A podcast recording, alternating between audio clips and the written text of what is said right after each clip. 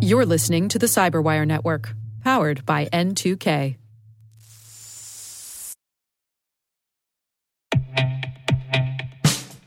And now, a message from Cyberbit. Mastering cybersecurity is like mastering a sport.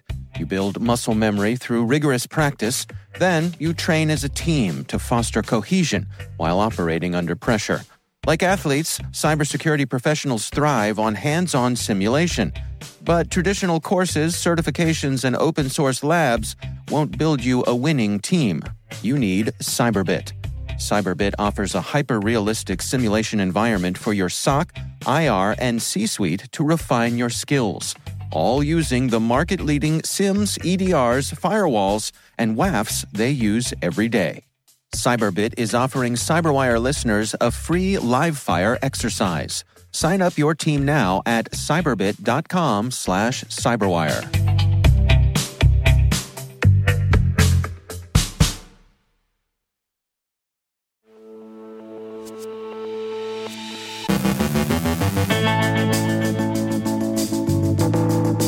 Some possible insight into what a Chinese cyber espionage unit is up to. Hackathons from Beijing to Washington.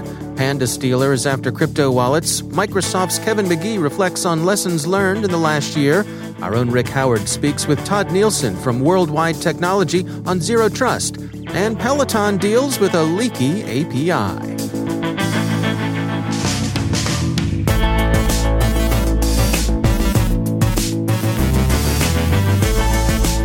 From the Cyberwire studios at Data Tribe, I'm Dave Bittner with your Cyberwire summary for Thursday, May 6th, 2021.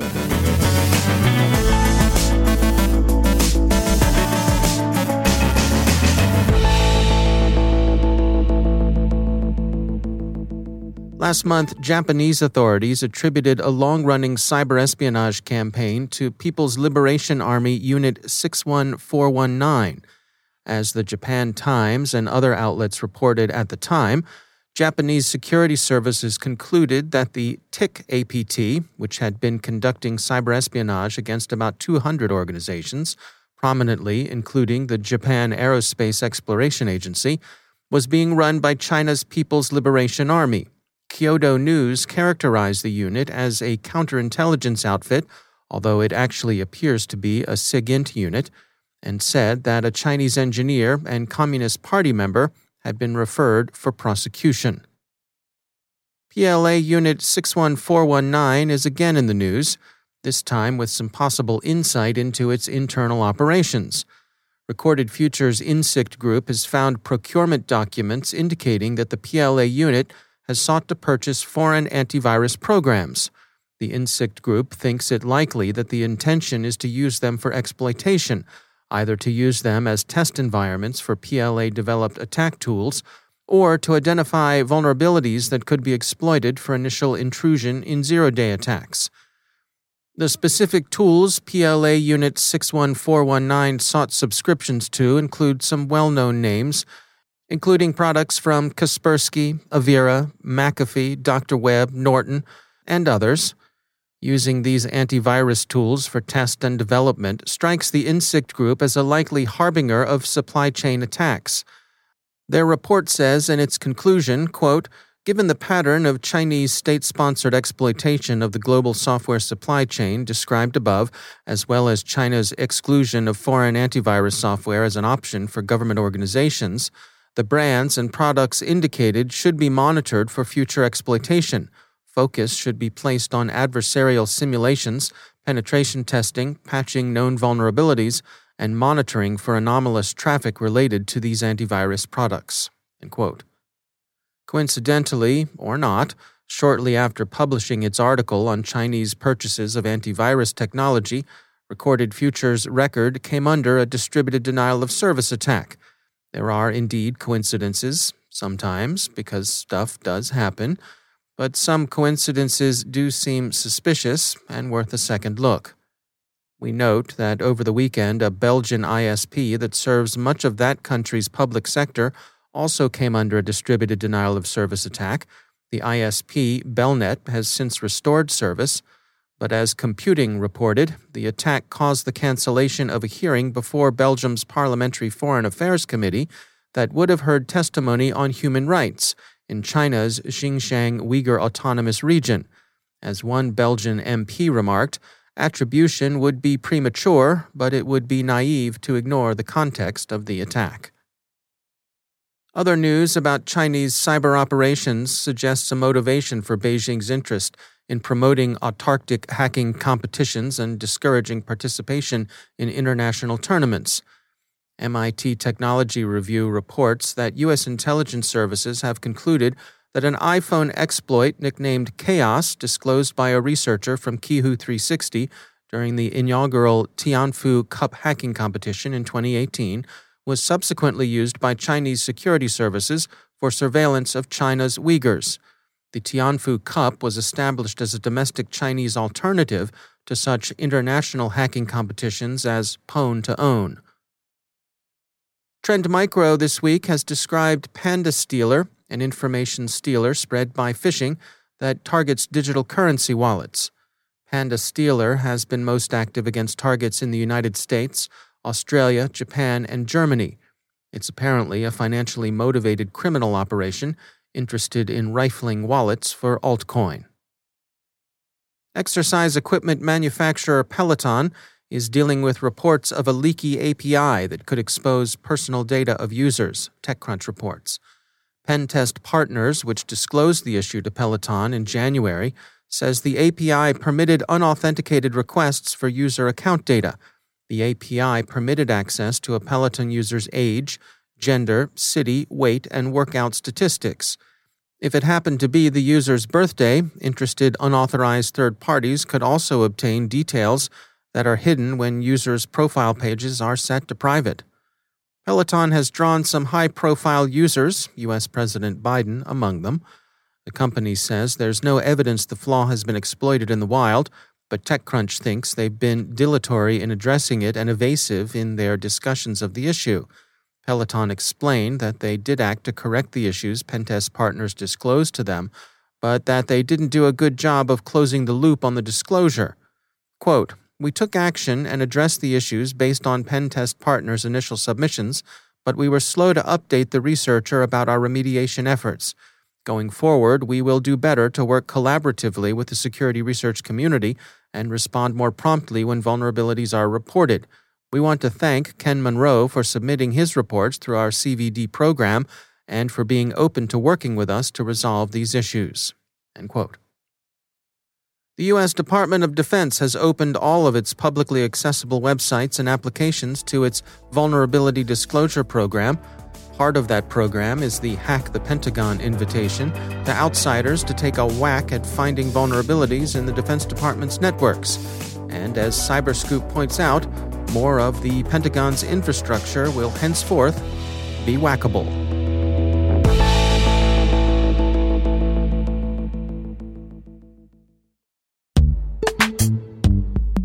Every day, your IAM tech debt grows. Your multi generational services struggle to work together. Building an identity fabric can fix this. It makes all your identity tooling stronger and allows you to connect any app to any service you want to use with zero coding, zero maintenance, and zero app downtime. Strata's identity orchestration platform separates the identity logic from your applications so you can optimize existing IAM tools and manage them in a single control plane. Now, every vendor, standard, and architecture work together. In short, building your identity fabric means you can secure your non standard apps, keep your complex access policies, retire outdated IDPs, and modernize in record time. So build your fabric with Strata Identity and get rid of tech debt for good. Visit strata.io slash cyberwire, share your identity priorities, and receive a pair of AirPods Pro. Offer valid for organizations over 5,000 employees. Connect today at strata.io slash cyberwire.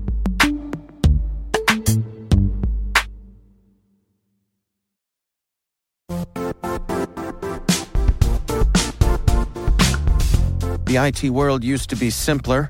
You only had to secure and manage environments that you controlled. Then came new technologies and new ways to work. Now, employees, apps, and networks are everywhere. This means poor visibility, security gaps, and added risk. That's why Cloudflare created the first ever connectivity cloud. Visit cloudflare.com to protect your business everywhere you do business.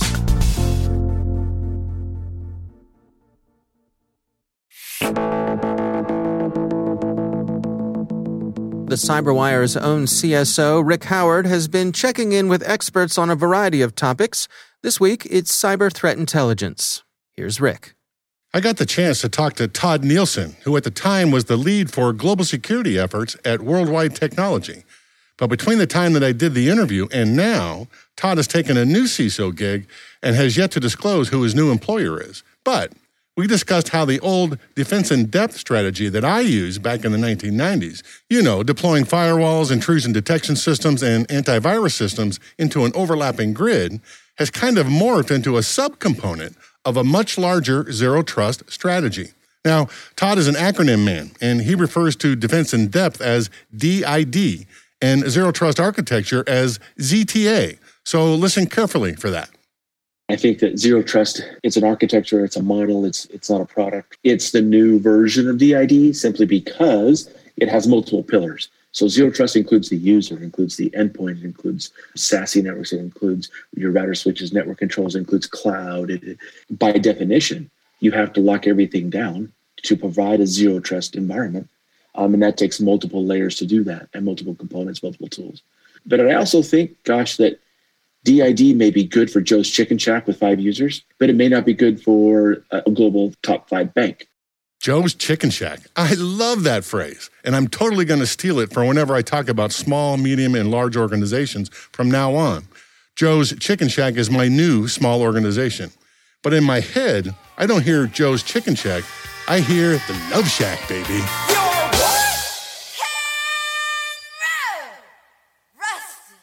But Todd is right. Zero trust is hard to do and may be a bridge too far when it comes to the Joe Chicken Shacks out there. I think a zero trust ongoing programmatic approach today is reserved for those larger enterprises that have the resources, time, and money to do it. If you just have a Shopify cart host on Shopify and you're selling widgets on online and you're a small company, zero trust might not be good for that environment. But if you're an enterprise and you have keys to the kingdom, if you want to protect the formula for Coke, maybe you want a complete lockdown zero trust strategy around your crown jewels, but yet not a zero trust on open marketing information that you give out to all your clients. Maybe they use DID for something simple, but then they go back to the ZTA for something complex. There's never one right answer for every company. Todd believes that it all comes down to forecasting risk and having that honest conversation with the board about their risk appetite once you have your risk exercise, your risk appetite decided, and you have identified your assets, now you can apply the zero trust strategies to those higher risk areas that may need that investment today. Mapping risk to business goals first, and then your ability to execute is the tertiary. One thing is certain zero trust is not a destination, it's a journey, a journey that you will most likely never get to the end of. There are a gazillion different things you can do to improve your zero trust landscape. But the idea that an organization will reach some sort of nirvana, zero trust end state where you can stop what you're doing, look around twice and say, yep, I made it to zero trust, that's not realistic. It's more like a mirage on the horizon, hovering just out of your reach as you inch closer and closer to it. Or, as one of Todd's Fortune 10 customers like to call it, it's a unicorn. It doesn't exist. That's how he feels about it, at least today, in terms of getting to the end of zero trust. To your point, it's a journey. I like to say it's programmatic. You can't say we're going to do a zero trust project and we're going to check it off and check these boxes. And when we get there, we have zero trust. It doesn't work that way either. And so I think it's very much programmatic. The best way to adopt a zero trust is to eat it at one bite at a time. There is no question that zero trust should be one of your atomic strategies that you will use to decrease the probability of material impact to your organization due to a cyber attack. Over on the CyberWire Pro side, I did an entire season on my CSO Perspectives podcast about the first principle strategies that we all should be deploying, and Zero Trust featured prominently. But as Todd said, if your organization is the size of Joe's Chicken Shack, maybe you should focus on some basic resiliency before diving headfirst into the deep waters of zero trust. That's our own CSO, Rick Howard.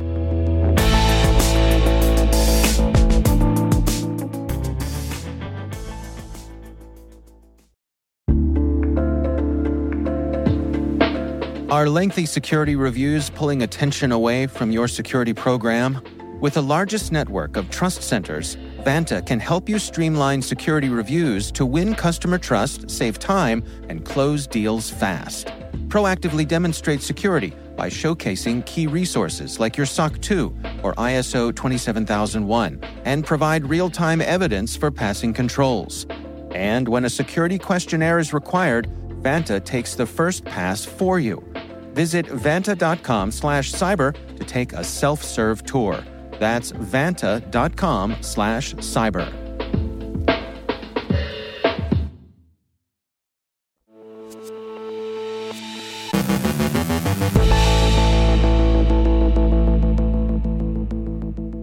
And I am pleased to be joined once again by Kevin Magee. He is the Chief Security and Compliance Officer at Microsoft Canada. Kevin, great to have you back. Um, you know, we are uh, just about at the one year mark here um, with the pandemic. Um, and I think most people would agree that it's been quite a year. Uh, I want to touch base with you and uh, sort of check in with, as you've been working with your team and, and you, you look back at this past year, any lessons that you all have taken away so far? Yeah, thanks for having me back again, Dave. Um, we often don't really look at the sort of the people aspect or the layer eight aspect of, of uh, security teams. And managing a security team is always a difficult challenge, uh, but managing a security team through a pandemic has been extremely difficult. And like you said, one year in, we're really starting to see exhaustion set in. Um, people are feeling overwhelmed, and they're feeling like often that we're, we're losing this war against attackers. Um, so, how do we, we think about leadership? How do we think about uh, managing people and how do we really encourage and support them uh, through the pandemic? Because we're not going to return to a normal. We're in a new normal state. Uh, so there's lots of lessons learned uh, that we've had over the past year and had a chance to sit down with my team and really have a deep dive on what's working, what's not, and was really surprised with uh, with some of the things that uh, we learned. Well, take us through some of the insights there. What did, what did they have to share?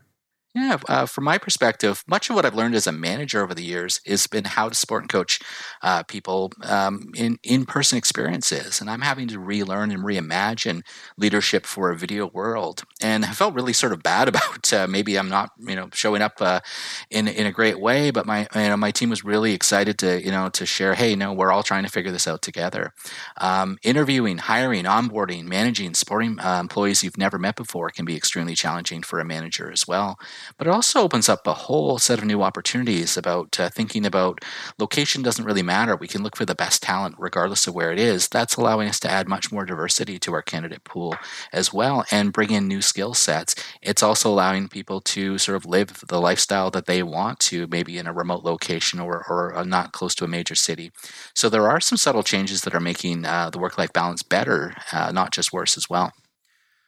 What were your team telling you about the dealing with the the ongoing stress with the you know just the, the burden that we're all living in this in this world, uh, the weight of of existing, trying to do your best, doing your job uh, while you still have the reality that this pandemic goes on one of the big challenges that came up was just recognition and, and no one really wants a pat on the back or a shout out but a lot of the work we do if we do it well um, and the most important work we can't talk about. So you can't get a gold star or you can't get a, an award for um, uh, often in, in cybersecurity. So how do we create uh, opportunities to recognize employees and then how do we create you know different experiences where we can sort of release stress and, and work together as a team? So our team came up with uh, the idea of we would take on mentoring some startups and mentoring some students and we would uh, work uh, with students that are graduating to coach them and help them uh, break into the uh, the cybersecurity industry. And that one-on-one time with with a student really uh, gave them a sense of purpose, increased the morale, made them feel like they were making a difference, and and gave them another person-to-person connection. But it was also something that we could recognize them for and reward them for. So it was very fulfilling. So finding some side projects or finding some other ways to give back uh, as a team uh, to the industry uh, or whatnot is a great great way to overcome some of these challenges uh, and feel like you're making a difference. What about for managers? I mean, do, do you have any advice for them? Yeah, I think uh, often we we um, we we say do what we say, not what we do. and uh, I think the main uh, the main thing, and, and this is my manager actually told me, um, you know, make sure there's something left in the tank for you at the end of the week, um, because a lot of times I felt really incumbent on myself to to be there for my team, to be super supportive and whatnot. And then you know, this has been a marathon, making sure that uh, you're taking time for yourself uh, is not only good for you for self care, but also it's modeling um, the, the proper behavior for your team. If you're working weekends and you're working nights when you shouldn't be, then they're going to feel compelled to that they have to do that as well too. So they're looking to us uh, to see what we do, to see what's acceptable, to see what's normal in in the, this time, and our actions speak just as loud of our words. So as leaders in the industry, we need to make sure that we're setting the proper tone from the top as well. What do you think is on the other side of this? What what kind of changes do you think are going to uh, are going to stick when once the the pandemic is in the rearview mirror? Well, I'm I'm hoping it's uh, a lot of the good that we take with it, uh, which is, you know, we don't always have to get on an airplane um, to go somewhere. We can hire uh, people that don't live in a major city as long as they have a great internet connection. A lot can be done remotely. Um, we can uh, strike better work-life balances. I'm hoping we keep the good and we drop obviously some of, of the bad. Um, what we will need to still continue to work on is uh, sort of this always on, always present, uh, you know, back-to-back calls and whatnot. I'm hoping that doesn't stick with us as well, um, and we can sort of get back to a little more sense of um, you know separation between uh, work life and um, and our, our, our, regular lives. But that's going to be a challenge, and we're going to have to be very cognizant of that, and we're going to have to really take action to make sure we're setting those boundaries, not just allow things to happen. Otherwise, our work will creep in and take up every moment of our times, and, and that's not that's not necessarily a good thing. Yeah, yeah. All right. Well, Kevin Magee, thanks for joining us. Great. Thanks, Dave.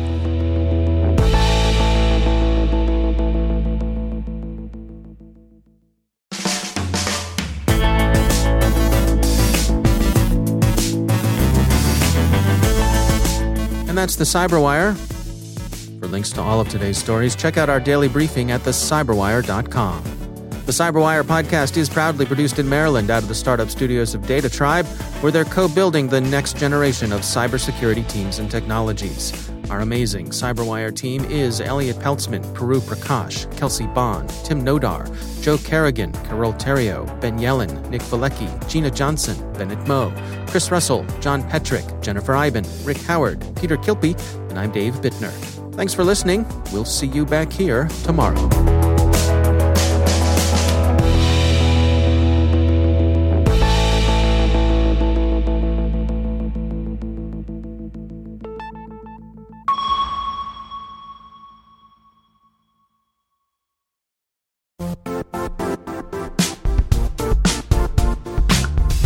And now, a word from our sponsor, Zscaler, the leader in cloud security. Cyber attackers are using AI in creative ways to compromise users and breach organizations. In a security landscape where you must fight AI with AI, the best AI protection comes from having the best data. Zscaler has extended its zero trust architecture with powerful AI engines that are trained and tuned by 500 trillion daily signals.